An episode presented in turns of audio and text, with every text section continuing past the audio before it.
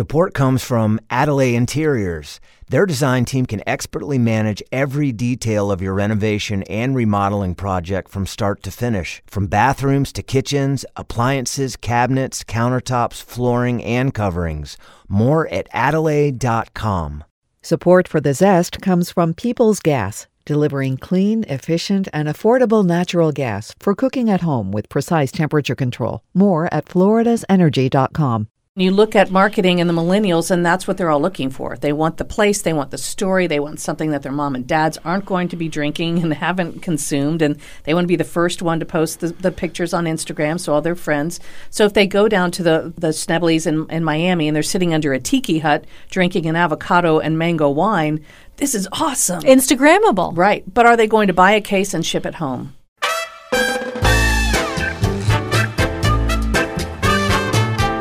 I'm Robin Sussingham, and this is The Zest. Citrus, seafood, Spanish flavor, and Southern charm, The Zest celebrates cuisine and community in the Sunshine State.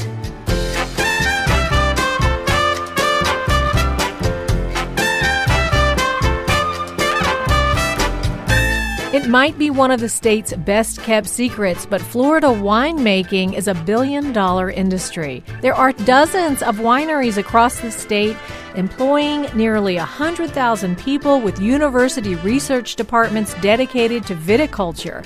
How can this hot, humid, fungus-friendly state support successful wine production? We have some experts here to talk to us about Florida wine.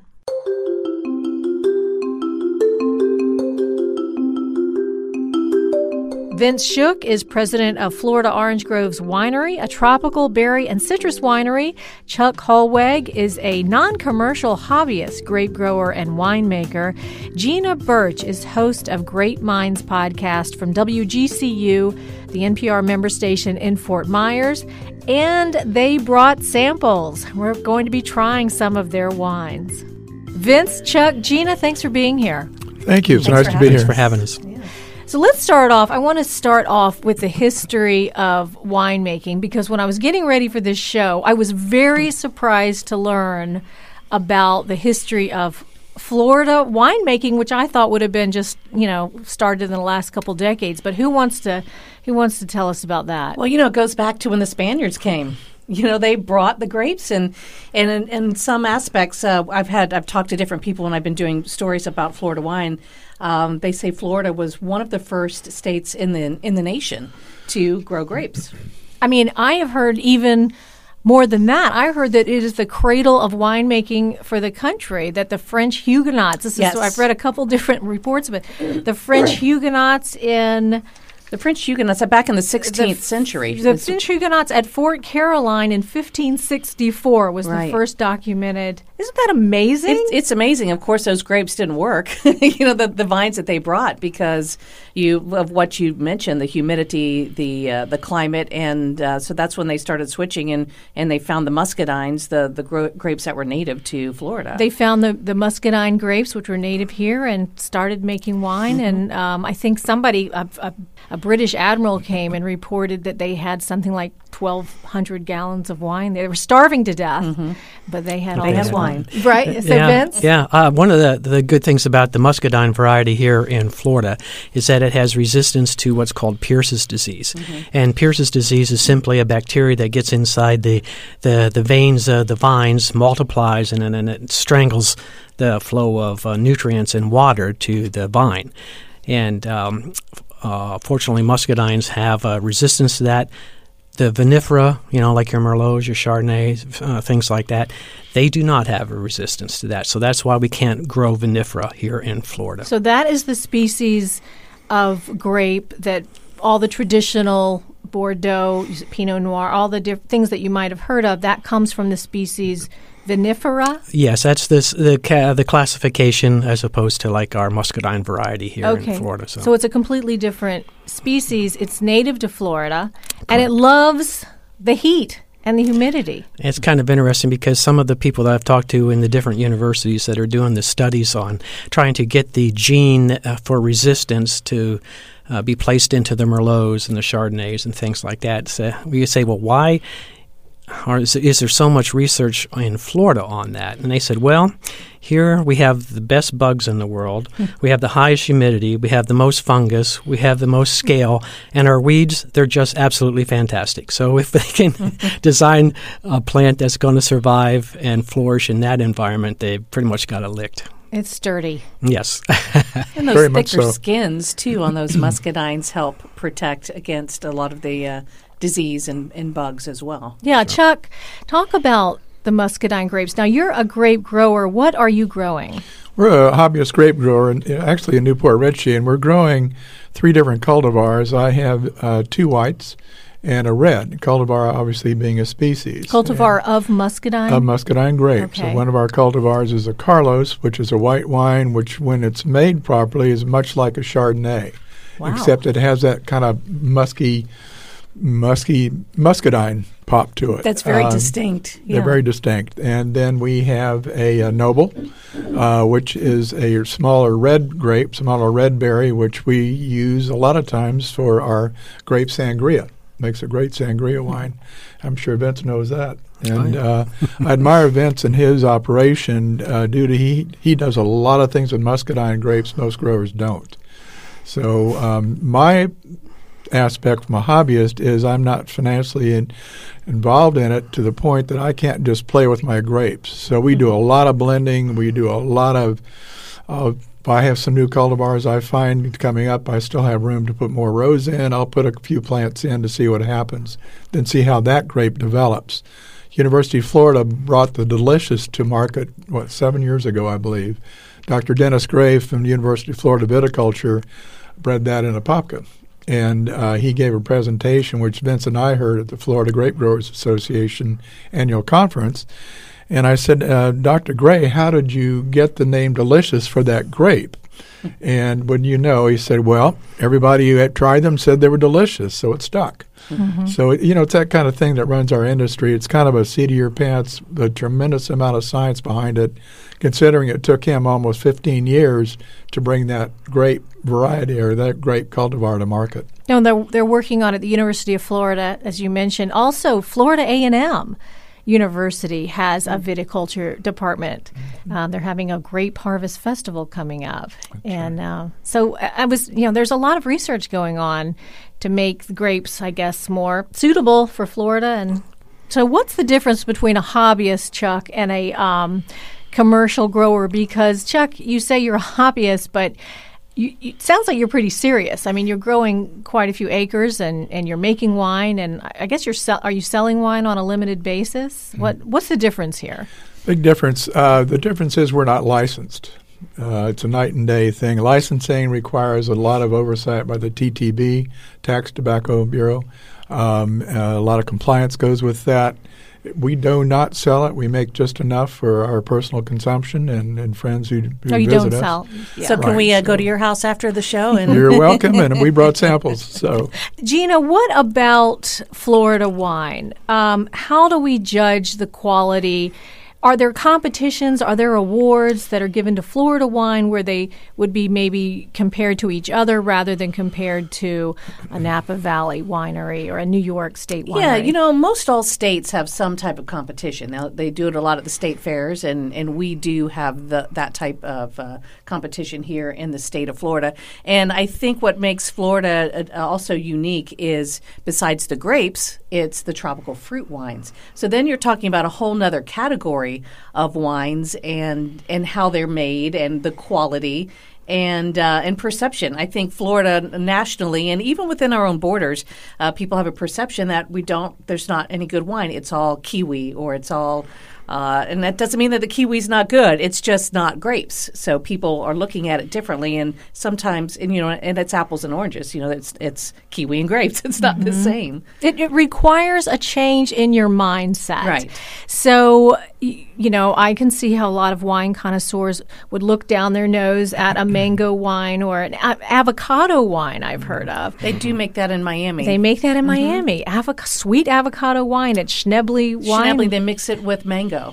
Yeah. So you could see how a sommelier in a fine French restaurant might say, we would never carry a sweet avocado wine. But it does require a different mindset because it's apple and oranges. Vince, I want you to talk about, because you guys at Florida Orange Groves Winery, mm-hmm. you make wine out of tropical fruit. Yes, we make forty-three different kinds of uh, different tropical citrus and berry wines. I there. want you to justify that for me. Um, okay. Uh, let's start way back uh, about thirty-five years ago, and there was a study um, that came out in the Wall Street Journal, and it was the first study on, on wine consumption in the United States. At that time, eleven percent of the people in the United States consumed all the wine that was sold. forty percent of the population uh, said they had tried wine, but they were not drinking it, and the rest of the people did not drink, you know, alcoholic beverages. What caught our eye in in that study, and we were in the citrus business at the time, squeezing the different juices and everything. Mm-hmm. I hadn't been out of college too long, so we were still trying to make uh, wine out of the different citrus juices, as we did in our dorm rooms. Anyway, that, uh, that study was interesting because they went back to the forty percent sample that said they had tried wine and they weren't drinking it, and they asked them one simple question. Why aren't you drinking it?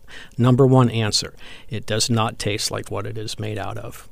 Number two. Didn't taste like a grape to them. Exactly. Number two, it wasn't sweet enough. Number three, we don't taste like the taste of alcohol. So if you look at that as an entrepreneur and you say, well, my goodness, that is a potential market that is four times as big as the existing, you know, wine market in the United right. States. Therein lies the appeal for the type of wine that we are making. It took us ten years to figure out how to make our key lime wine out of one hundred percent key lime juice. So this has been quite an evolution for us. It's been, you know, thirty years in the making to get where we are today in the tropicals uh, side of the variety production especially. But we always like to say, when we're pitching our wines for sale to, you know, whether it be restaurants or whatever, that mindset that you're talking about is the hardest thing to get over, okay? So we always say that, look, uh, our wines will bring flavor and style characteristics to your meals that regular grape wine can never hope to accomplish. So you pair them with the right foods, and you're off to the races. When I give my talks at Disney, because we're a good partner with Disney, one of the things I uh, talk about is we make a cranberry wine. I said, now, what are you going to pair that with? We have Thanksgiving coming up, turkey, mashed potatoes, and gravy, and cranberry wine. And there isn't a person in the audience that doesn't look left or right and go like, oh, yeah, that does sound good. Mm-hmm. So that's what we're after. We're after that market. Mm-hmm. That's interesting. So how many, gr- like oh, you mentioned key lime wine, how many key limes would you need to make a bottle of wine? Like how, how much fruit do you need to make the wine? The rule of thumb, and it varies up and down depending on which type of fruit that we're making, but uh, generally it goes uh, ten pounds. ten pounds for one bottle, for one of, bottle, wi- right. of wine. Yeah. So is that expensive, or does it b- depend on the fruit? It is, and that's one of the problems that we have, is that grapes basically are, you know, one of the least expensive things to make wine out of. Really? When you go to red raspberries, blackberries, mangoes, key limes, things like that, you have a whole different production process that's involved in getting the juice. Like, for example, mangoes, I mean, you got to put them, or how we used to do it, uh, you put them in a commercial potato peeler, rough up the skins on the outside, then you have to enzyme the, the meat of the fruit off the stone. You have to get those stones out of there. Then you have to, you know, uh, uh, press the, you know, the mixture that you have left to get the juice to go into the into the fermenters. It's quite a process. So, and mangoes are a lot more expensive than grapes are. So, but you can't charge a lot for mango wine. People wouldn't won't pay it. I mean, one reason I think these are attractive wines, Gina, right, is because they're people would see them a fruit wine as an affordable wine. Uh, typically, yes. And you know, one of the things that makes some of the, the the grapes, the wines made from grapes out of Napa, expensive is, as you pointed, it's not the fruit; it's the real estate. It's what they're paying in mortgage for that really nice piece of property that's high up on the mountain that mm. has all of this history and these high ratings. So they're able to charge one hundred fifty dollars for this great Napa cab when really, you know, if those g- same grapes and that same style was somewhere else, it might be a twenty dollars bottle of wine. Mm-hmm. So it is there is disparity there as well. It's not just with like the mangoes uh, versus the other fruit. I mean, it's it's. I think it's with the industry in general. That's interesting because I never I never thought of that. You're paying for that expensive real estate. You're also paying for that terroir, right? Yes. I mean, you can't transfer that to Florida. You can't transfer that to somewhere else. Um, so, Chuck, you are using grapes, and, you know, have you ever thought about using fruit, or do you ever for your You know, hobby? The grapes are enough of a challenge. Uh, the uh, the fruit is a challenge. Uh, you know, I was listening to Vince on how much it takes to make a, a gallon or a bottle of wine. Our rule of thumb is twelve to fourteen pounds of uh, muscadine grapes per gallon of wine. A gallon makes five bottles of wine. So there's the price comparison. It's a lot less expensive for us. Uh, when I do my crush, my crusher takes the stems out. I'm left with some seeds as, as residue. When I have my uh, primary fermentation, that's easy to rack off of. We can pull a wine off of that very simply. So it, it's a much easier process. So, Chuck, you are retired. You, you're a retired financial uh, wealth advisor. Correct. Private wealth advisor, mm-hmm. I think is uh, how you right. put it. So how much have you put into this all this winemaking equipment? How much would it How much would it set somebody back to, to start making wine? Uh, you mean to start a vineyard and then buy the equipment? You've got the whole thing, don't you? Yeah. You've got the vineyard and the equipment. Correct. Yeah. Um, the bottling and everything? You have We do everything, line? yeah. Okay. In fact, my wife is our packaging manager. So uh, you'll see I, our I, labels. I, yeah, if you don't mind, I'm going to ask an intrusive question. But, like, yeah, how, how much do you think you have invested in, in all of your oh, winemaking? Oh, gosh, I don't know. It, it's under ten thousand dollars probably. Really? Yeah. With the acreage and the grapes? And well, no, the, the acreage is different. Yeah, the acreage okay. adds another sixty, seventy to it, probably. Right. Yeah. But you love seeing the grapes out there. I do. They're my babies. How mm-hmm. many acres do you have in grapes? We just have one. One acre. Correct. And it makes all those, they're very prolific then, muscadine. They are. Yeah, they are. Okay. And then what about you, Vince? How many acres and what do you, do you have groves yourself or do you buy the fruit? How do you work it? Um, for most of our uh, wines that we make, we actually purchase the fruit. So there's no way that we can have uh, you don't have to have mango, mango groves, groves and okay. key lime groves and things like that. Mm-hmm. So we work with producers that are willing to squeeze the juice uh, to our specifications. So um, we do have some uh, uh, land that uh, we lease for muscadine vineyards that uh, uh, get us qualified as a Florida farm winery. So uh, we have that that we deal with. But most of the juices that we're getting now we were, that we used to squeeze on-site we're big enough now that we can have specifications and enough volume that we can go to outside producers and have them provide the juice to us. So you don't have your own orange groves anymore then? No, we do not. Fruit. And you see that segmentation coming like out in California a lot. Everything is being broken up. You'll have the people that actually grow the grapes, the vineyard owners. Then you'll have the uh, actual wineries that are making the wine. And then you'll have the distribution networks that of the people that are selling the wine. So they're breaking it up. It's a huge undertaking, as I'm sure Chuck will tell you, to try to do all th- all three or four aspects of the operation. Is that new, Gina? Because I always thought, thinking of California wineries or even even New York State, I always pictured a vast, you know, vast acreage of, of vineyards and then the winery right there that makes the wines. Is that not well, how it is anymore? There still is a lot of that. There's still some family-owned wines, but, you know, with the popularity and the clout and the, the people from Silicon Valley who now have extra money and they don't know what to do with it, and they want to go buy a vineyard or, or buy some land, and, and then they hire people to do all the work for them. Mm-hmm. Um, that's just kind of the way the culture, the things are shifting out in Napa specifically. Now, you go over to some place like Spain, um, there's still a lot of family-owned. They It's been in the family for a long time. They own the land. They own the grapes. They own the equipment. They own everything. So that's That's why some of those wines are going to be a little lower price. Doesn't necessarily mean that they're any less value. It just means that they don't have to spend all that money on hiring everybody and sourcing everything out. Mm-hmm. And uh, one thing I saw was there was wineries in Florida that actually um, didn't even use Florida produce. They they just yeah. brought juice in I from think elsewhere. Lake Ridge might be one of those. They do have a lot of acreage. They do grow a lot of grapes. They're in Claremont. And uh, the winemaker there is the one who worked with the uh, University of Florida to come up with a new grape, the Blanc de Bois. mm-hmm. and it's also being grown in Texas now, and they make a sparkling wine out of that. Um, but they've got this beautiful rolling property, rolling hills, and it used to be orange groves too. Mm-hmm. And so they make they use a lot of the hybrid grapes that, you know, Vince and Chuck were talking about, but they also they have Chardonnay and they have Merlot. So they're sourcing those grapes and they're bringing them in, whether they're bringing, I can't, I don't know if they're pressed or how they're brought in, if they're pressed in California and, and the juice is shipped. A lot of times that's done. And then they do the fermenting and the blending and everything on property.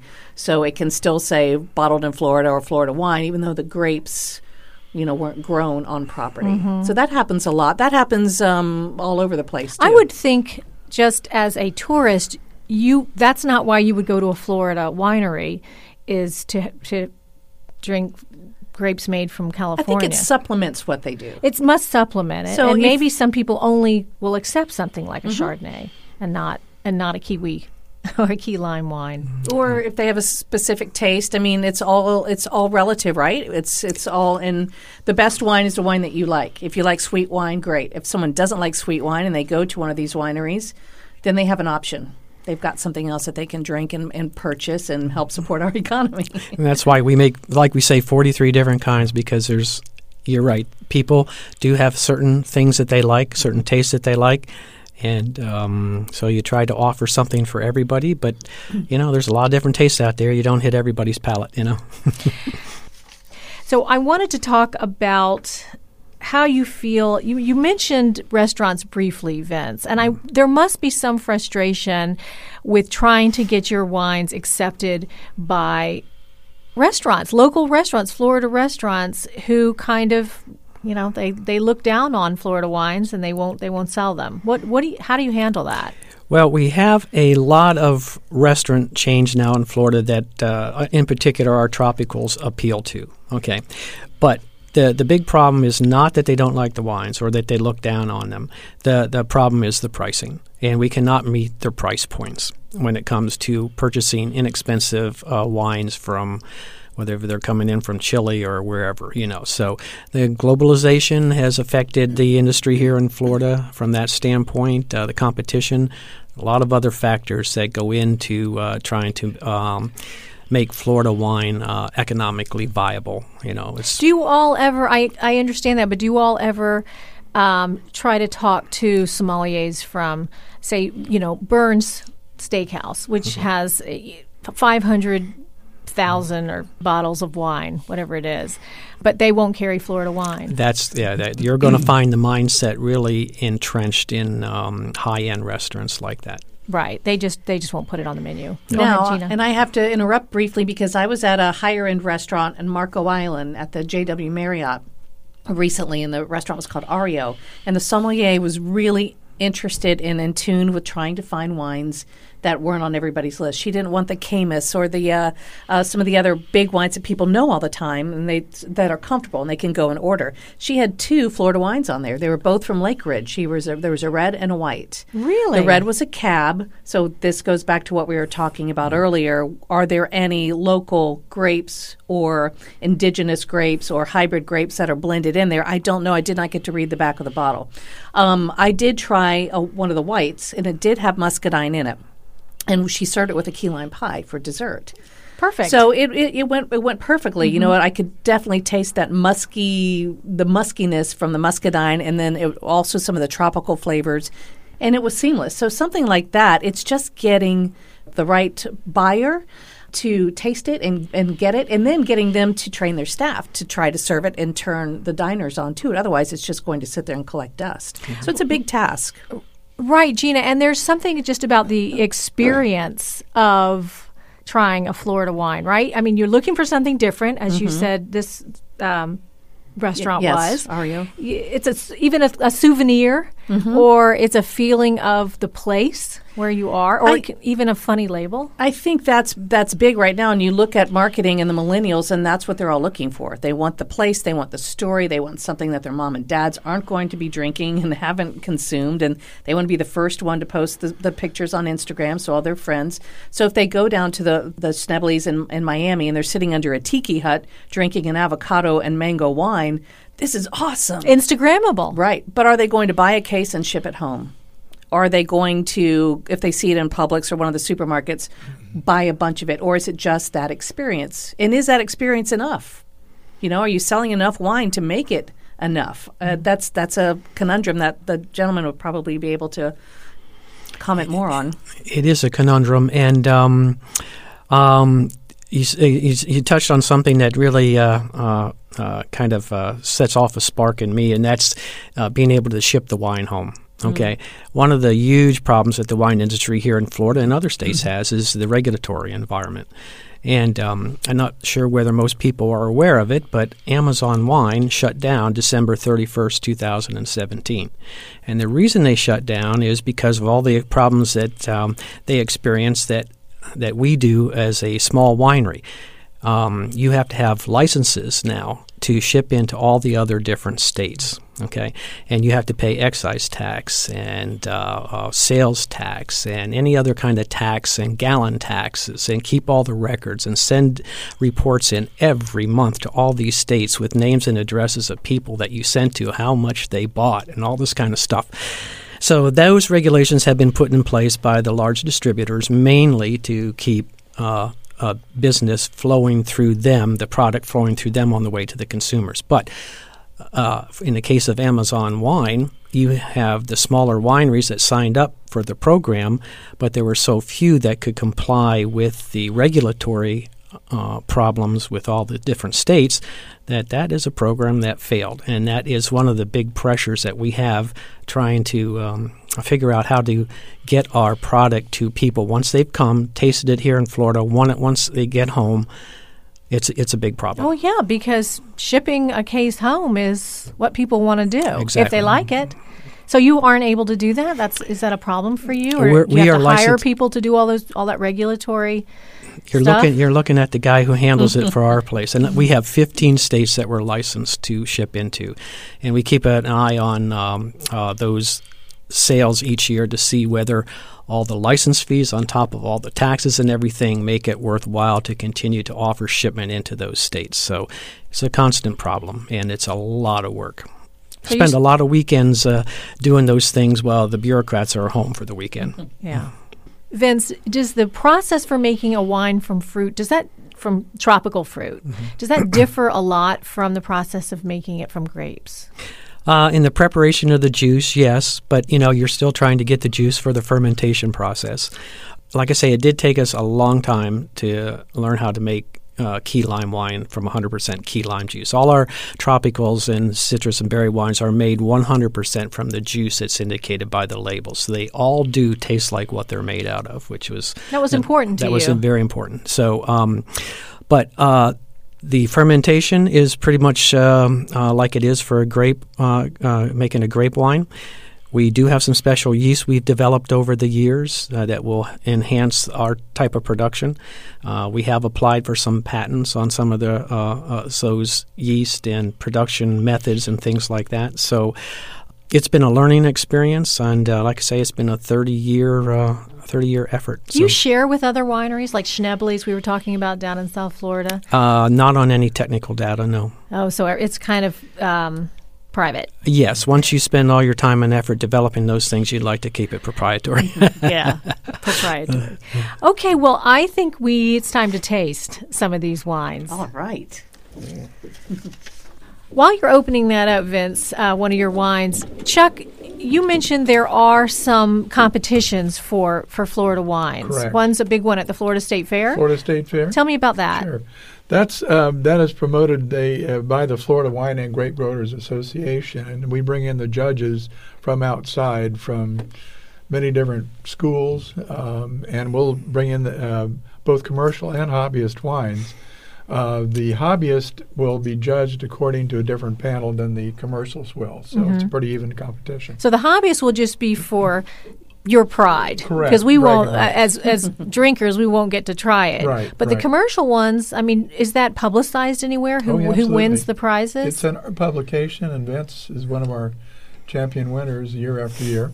So, yeah. Oh, and, and, you congratulations. Know, and I, it always helps in your tasting room to have the medals and the trophies and the ribbons from the state fair. Who are some of the best wine grow winemakers well, in I, the I state? Think Vince is one of the, our best in the, uh, the fruit, mm-hmm. I think, hands down. I mean, the research and the quality wines they, they produce. Um, Strong Tower is close to us. Uh, most of the Florida wineries that have been around for a while specialize in a certain type, one or two or three types of grapes, cultivars mm-hmm. of grapes. So they have the processing down on those particular grapes. Why are muscadines considered sort of an inferior grape to, uh, I don't know, a Cabernet, the traditional grape that you'd think of in winemaking? Um, or you don't think of it that way anymore. It's a perception to start with, I think. That's the big thing to overcome be- because I find a lot of people want to taste our wines. They come over to the house and, you know, you, I will pop a bottle of wine. Mm-hmm. And they get this funny face. Well, that doesn't taste like what I'm expecting. And there's your problem. So, in what um, way is it different? We're about to find out because we're going to taste well, some wine. Well, uh, you'll taste it. I'm going to let you taste it, and mm. you be the judge. Let me know. Okay. Well, it's just right. a very distinct flavor, I think. Open a bottle you know? of muscadine? Yes, yeah. Open a bottle of muscadine for sure. you know, all and the, what all have you, Vince? What have you brought?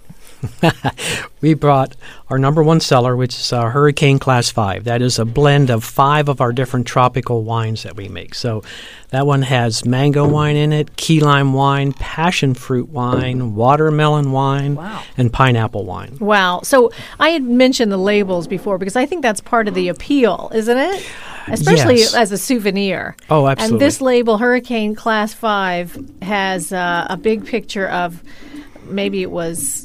Which hurricane was that? Looks like Irma, maybe? I think that was Irma. We try to change it depending it on what our like latest Irma, yeah. nemesis has been in the state. The latest hurricane is on there. And, yeah. um, you know, if just looking at that gives you some anxiety, which it does uh, to me, then you, you drink, drink some faster. of that wine.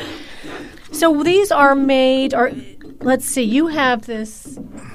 This black gold, this is a blackberry. Oh, so That's these are all fruit that you brought. Then. Yes, and I have a sample of the key lime, too, if you'd like to try that. Okay, That's what's uh, your best seller? Uh, the Hurricane Class five, followed by the key lime. Okay, and, and why is it called key lime? Because when we first started to make it, we couldn't figure out how to make it out of, like I said, one hundred percent key lime juice. So it was a blend of some things in the ferment, mainly grapefruit. Okay, so the name stuck with the uh, the licensing, and after... you know, ten or fifteen years of marketing it as key lime, and we didn't want to change the name. So even though it is now all key lime, it's all one hundred percent juice. Key lime, and it says so on the label. Okay. Yeah, so. Okay, so this is Hurricane. T- describe to me what's in this. Okay, so this is a blend of uh, five of the different tropicals that we make. So we make each wine separately and then blend it.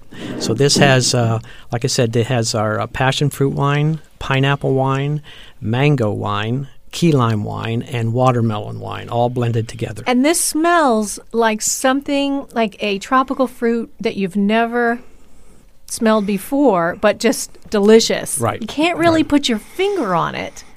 Exactly. And it usually if you take a couple sips, you know, the first time you'll get a finish of maybe pineapple. The second, you'll hit that key lime or passion fruit mm-hmm. finish. And then, you know... Depending on what your sensitivity is. Stronger, maybe the pineapple's coming out, the mango. I'm, mm-hmm. I'm just smelling. Mm-hmm. My wife and I use this a lot when we have a party because we'll put it in a pitcher with a wedge of watermelon in there, mango sliced up, key lime sliced up. I mean, it's This is it's just a, a party in a cup. Vince. There you go. This is, this is punch. I mean, it tastes delicious. It's delicious. This would be a great party wine. Like that? You're yeah. Good. You know, I get a lot of the, I, when you were talking about pineapple, mm. I smelled a lot of it first and I right. tasted a lot of it at first. But now I'm getting that passion fruit and there that mango go. just kind a of wafting bit of the key all lime. over. Mm-hmm. Yeah. yeah. yeah You're getting nice. that at the end. Mm-hmm. So this is a good, we like to call it escapist wine for Florida. Yeah. When customers come down, tourists, okay, mainly, um, they're looking for the Florida escapist experience. A lot of times I tell people, when they ask me, what are you selling? I, I tell them that that's really what we're selling is escapism. Like Jimmy Buffett sells mm-hmm. it in the form of his music. We're selling it in the form of this our wine. This is pool wine. Um, yeah, I could I could drink a lot of this. People have. Well, I don't know. It's sweet. I don't know. I mean, I feel like it, you know, I could right now, but it is sweet. Well, so. it's, it's funny because you mentioned drinking a lot of it. Uh, if you notice, it doesn't taste like it has any alcohol in it. That hits another one of our... It's ten percent, though. I'm looking ten, at it there. ten so to that's eleven percent, pretty, yeah. That's, that's You're allowed one point five percent on either side of what the uh, indication is on the label. Ours usually come in uh, higher alcohol than what is on the label, but... Um, I always get a kick at Thanksgiving when people come back in after Thanksgiving and they've had the cranberry wine and they say, well, you know, you should have told us that that packs a big punch. And I went, well, are you drinking it like it was cranberry juice or cranberry wine? I go like, it goes down hmm, easy. Yeah. so. Uh. Okay. So that, now, how does ten percent Chuck compare with other wines, other kinds of wine? Well, typically beer? the reds, the beefier reds, like the vinifera wines, will be twelve to almost thirteen percent. Okay. Uh, the, the whites, uh, like what Vince is serving here and what I have here, are probably ten to eleven percent. And it's all a process of uh, the fermentation, how much sugar we start with, what your Brix levels are, Brix being the sugar content in the grape. Uh, the higher the Brix, generally the higher the alcohol. So it's not that there's so much more alcohol in it, it's just that it goes down more like just a fruit juice or a, um, a punch or something that you may not be as careful about. Correct. Okay, so we've got the key lime, the original key lime, which is key lime wine, one hundred percent from key lime juice. Let's try it. And the key lime pairs perfectly with our Florida seafood dishes. So it's a little bit higher in acid, higher in acid content. So if you have something with a, a glaze or a cheese sauce or something like that, it cleanses your palate between bites of food. Very, very Florida. Okay. A fried grouper sandwich. Oh, yes. And some key lime wine. There you go. That's one of the first things I noticed, that this does have nice acidity to it. Mm-hmm. So, and that's one of the keys, as you said, to going with food. And I wanted something kind of salty and, and maybe a little fatty to sure. to cut through that with.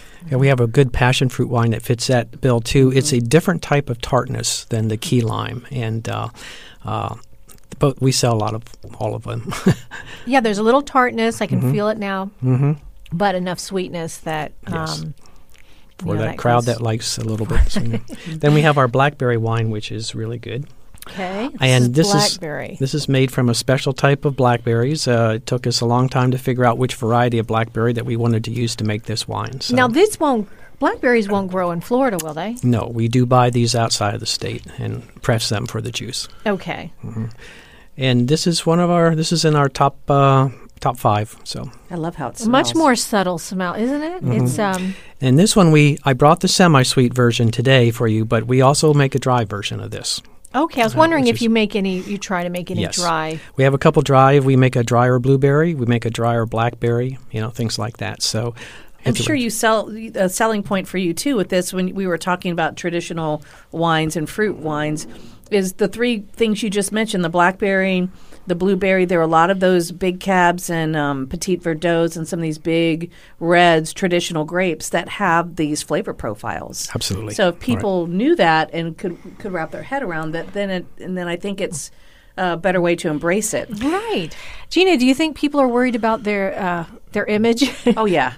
I mean, I think I think the whole wine world is full of that, mm-hmm. you know, full of people who um, are intimidated or who protest to, or, you know, who come in and they really don't know. You see the restaurants all the time. They don't know what they're ordering. They lo- they want a price point because they want to impress, or they feel like um, if it's in a certain price point, it's going to be a certain quality. And um, and I, I agree with that. You say sweet or you say this or you say that, and it's kind of like taboo. Oh, well, if I really know about wine or if I really like wine or if I'm a real connoisseur, I can't have that. I wouldn't want sweet wine. Right, right. right. But then, I mean, you look at some of the, the great sweet wines all over the world, the Sauternes from France, and, mm-hmm. and, and people pay a lot of money to drink those sweeter wines, you know. And so there is a huge market for, for the, the sweet wine category, but it is a lot of, of pretense involved, I think. I would love to see a taste test of blind taste test of some of these compared with some of those very expensive wines mm-hmm. and see what happens. We have one over the last Uh, twenty-some years of entering the wines in competition. We've won over three hundred seventy-four medals for them. We have twelve best of shows. We have twelve best of class. We have fifty-six double gold medals. Um, yes, it's kind of uh, an interesting, uh, you know, category. So, I thought that was delicious, that blackberry. You like that? Yeah. All right, Chuck. You've got your wine out for us? I'd love to serve some. All right. So now you, you've got some. This is wine that you made yourself from your own grapes, and they're muscadine grapes? That's correct. The first is a Carlos muscadine, a white grape. Ours, you'll find, has a little bit of a sweet pop up front, uh-huh. which uh, I, th- I find people really, really enjoy. So, so let me see your label. What do you call it? Sure. Chuck's wine or? Les Poulets. So why the French uh, chickens? Well, we have chickens, and we range the chickens and the vines. And the chickens do a lot for us. They're great for pest control, and obviously there's a little bit of fertilizer that goes along with it. They scratch so much, they aerate the soil. So, um, so you're doing uh, holistic farming over there. Well, our version of it. Yeah, very nice. Yeah. So this is Les Poulets, Chuck Hollweg's wine. Please enjoy. Mm. Totally different than the than the fruit wines. Mm-hmm, correct. And a very nice balance, by the way. You like I like that. that yeah. Yeah. Musky Some finish. astringency at the end. Yeah, so yeah. that's that's how I tell the muscadine. Oh, it's very how? distinct finish.